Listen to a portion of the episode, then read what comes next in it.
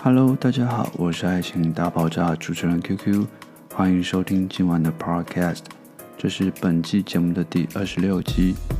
今晚我们将讨论台北大巨蛋的盛大开幕，以及即将在圣诞节前夕要熄灯的信义诚品，这对当地商圈会带来怎么样的变化跟影响呢？然而，更令人好奇的是，回首几年前大巨蛋附近的京华城商圈，百货关闭的阴霾是否预示了一个商业的转折点？或许那里未曾等到大巨蛋的开幕热潮。反而成为商业发展中的转折点，让我们一起来探讨这片城市土地上的商业往事。好，节目开始。在台北市最精华的区域呢，诚品新义一个立足整整十八年的文化标志，即将要在二零二三年的十二月二十四日与台北说再见。每个人心中都有个成品，也许你的是信义成品店。那么我要告诉你，一定要记得找时间前往，感受那份特别的离别氛围。成品信义呢，一开始的营业时间并非二十四小时，直到二零二零年，成品的敦南店熄灯后，诚品决定延续二十四小时不间断的传统，所以他选择了新一诚品作为新一代的诚品夜书店。然而，这段独特的阅读时光即将画下句点。原因并非因为实体书店的困境，而是大房东统一集团，他将要收回建物，无法再出租给诚品去使用。因此呢，诚品新义将不得不结束这样的营业。在诚品新义店要熄灯的前夕呢，他将以记忆的深度为策展核心。举办了像是游逛、最终回、信义十八年的回顾展。这次的展览首次公布了十八年来最畅销书的排行，以及一些珍贵影像的记录。沿着时间，我们可以看到它有三大的主题展区。第一展区是书店的锐变，以成品的新义店的全馆空间设计跟主场馆的变迁作为一个主轴。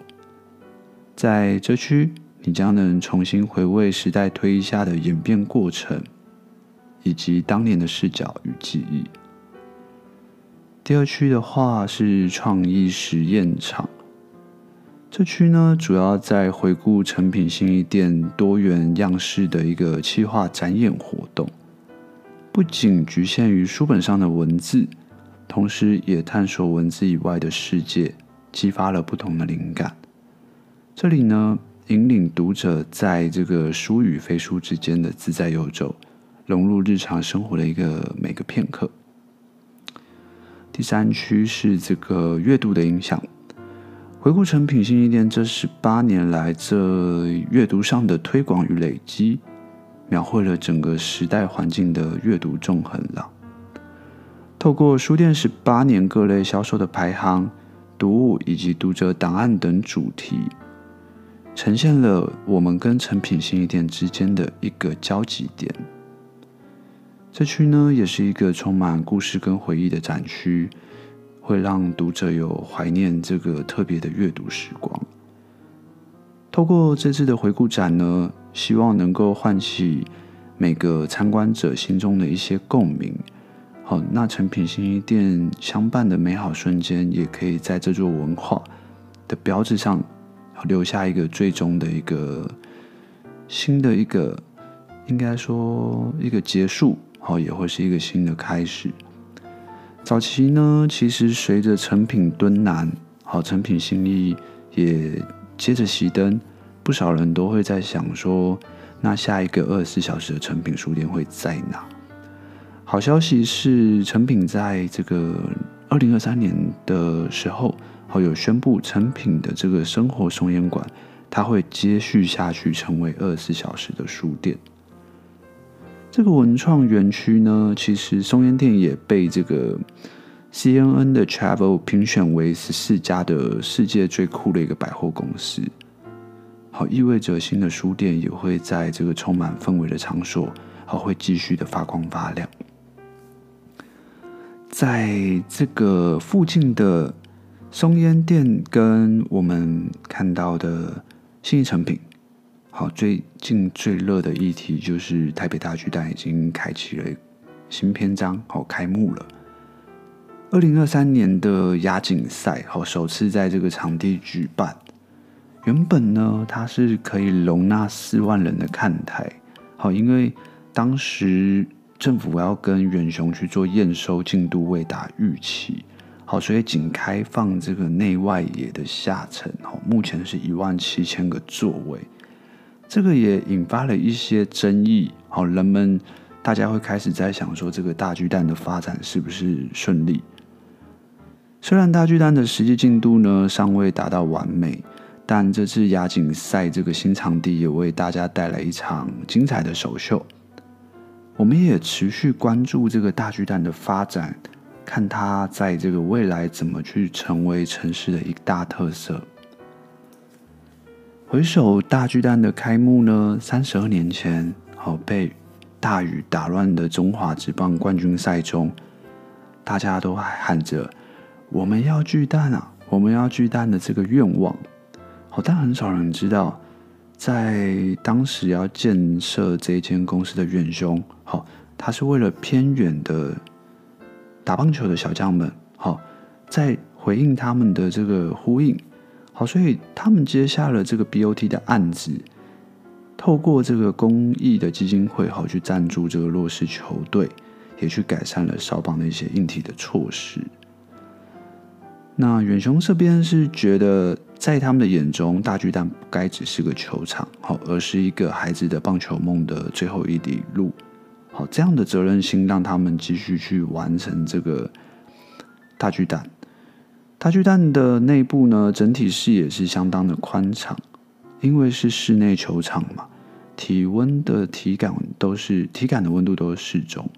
不管是这个刮风下雨啊，或者是日照。球迷都能够有一个舒适的看球环境，座椅的设计也不错哦。它是用黑白相间的配色，宽度有达到五十公分，加上杯架的设计，看球的整体的体验也会去做升级。现代的棒球呢，因为都有重播辅助判决，大荧幕就成为了球场相当重要的设施。而大巨蛋目前设置了三座的大荧幕。其中中外野的荧幕，哦，长度是三十点七二尺，纵长的部分是十七点二八尺，解析度有到一九二零乘一零八零，好，这样的大小已经是国内目前算数一数二的。左右的外野两侧呢，也装了一个辅助荧幕，好，横长约十一公尺，纵长是六公尺，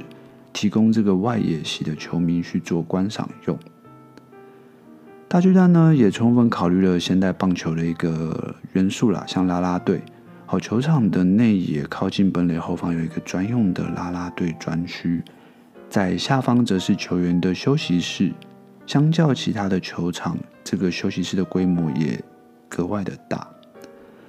转眼看看几年前大巨蛋跟松烟附近的金华城，好，当时金华城开幕是很风光的，有高空弹跳。二十四小时不夜城之称的金华城，好，在后来呢，这个金华城慢慢的失去它的一个光芒，是因为，呃，应该说当时只有附近的学生和住户会去光顾，其中的问题，呃，可能不仅像缺乏这种快时尚的服饰店，好，化妆品的专柜有时候也会被转做去卖一些像展场的花车服饰啊。还有当时的喜满客影城的信用卡优惠也是一年比一年的在减少，所以回顾金华城的历史呢，它曾经也是台北市最大的一个百货卖场，好，有一个相当大的全球大的一个球体建筑，当时是由这个威金总部的集团主席沈庆金打造，然而开幕的龙井并未持久，好，这个经营上也是每况愈下。最终的营收好仅有五十亿元，好成为经营困境的一个代表。在二零一九年的九月呢，威金集团旗下的中石化就以三百七十二亿元成功标回这个金华城，好成为这座商场的新主人。金华城在十一月三十举办开幕营业的最后一天，好一九年的时候，那他其实很呃，这个神庆金呢，他是很很就是有一个理想，是他曾经幻想有这样的一个球体，好，那但是他在经营十八年，其实他赔掉了一百三十亿元，现金亏损就超过六十亿。所以他有提到说，像商场的环境设计，其实它的动线设计是一个很失败的原因。好，他有提到空间上的三大空呃问题，就是垂直的电梯不足。好，我记得那时候它的动线是，它会要绕很大的一圈，好，等于是你要去逛过很多百货的店家，你才能再到一楼。好，所以它其实动线设计的问题，开幕当天就有民众去反映。